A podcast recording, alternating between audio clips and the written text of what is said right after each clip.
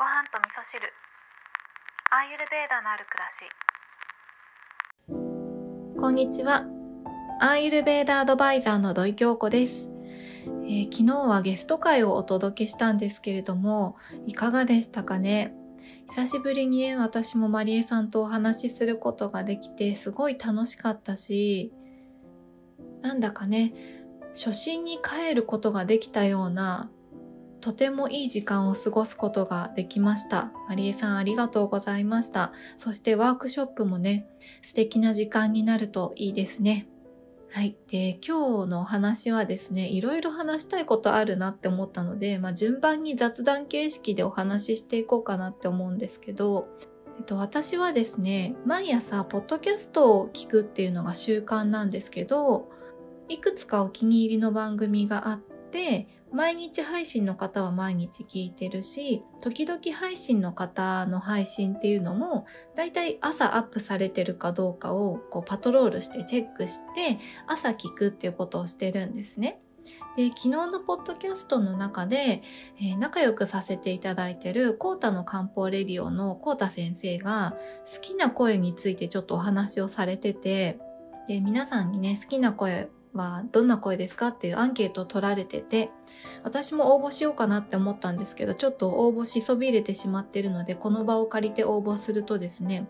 私が好きだなって思う声は、綾波レイの声がすごい好きなんですよ。エヴァンゲリオンの綾波レイですね。皆さん声って結構注目したりしますかね？で、アーユルベーダで言うと、声っていうのは耳から入ってくる情報なので、特にバータ、ピッタ、カパで言うと、バータのエネルギーととても関係が深いんですね。なので、心をものすごく大きく動かす力があるんですね。だから、音楽によって心が動いたりとか、声によって好き嫌いが出てきたりとか、そういうことがあるのはバータと深く関わりがあるからなんですよね。だから声聞いただけで好きとかそういうこともあり得ると思うんですよね。そんなことをね考えていた中で、綾波レイさんってやっぱちょっと元気ないイメージありますよね。で、あの方は多分、アーユルベーダ的なこう体質の見分け方で言うと、うんカパバータかなっていう印象があるんですよね。一見ね、すごくなよっとした感じなので、まあバータ感が強いのかなっていう感じもするんですけど、キャラ的にものすごく芯が強いじゃないですか。碇くんを守らなきゃみたいな、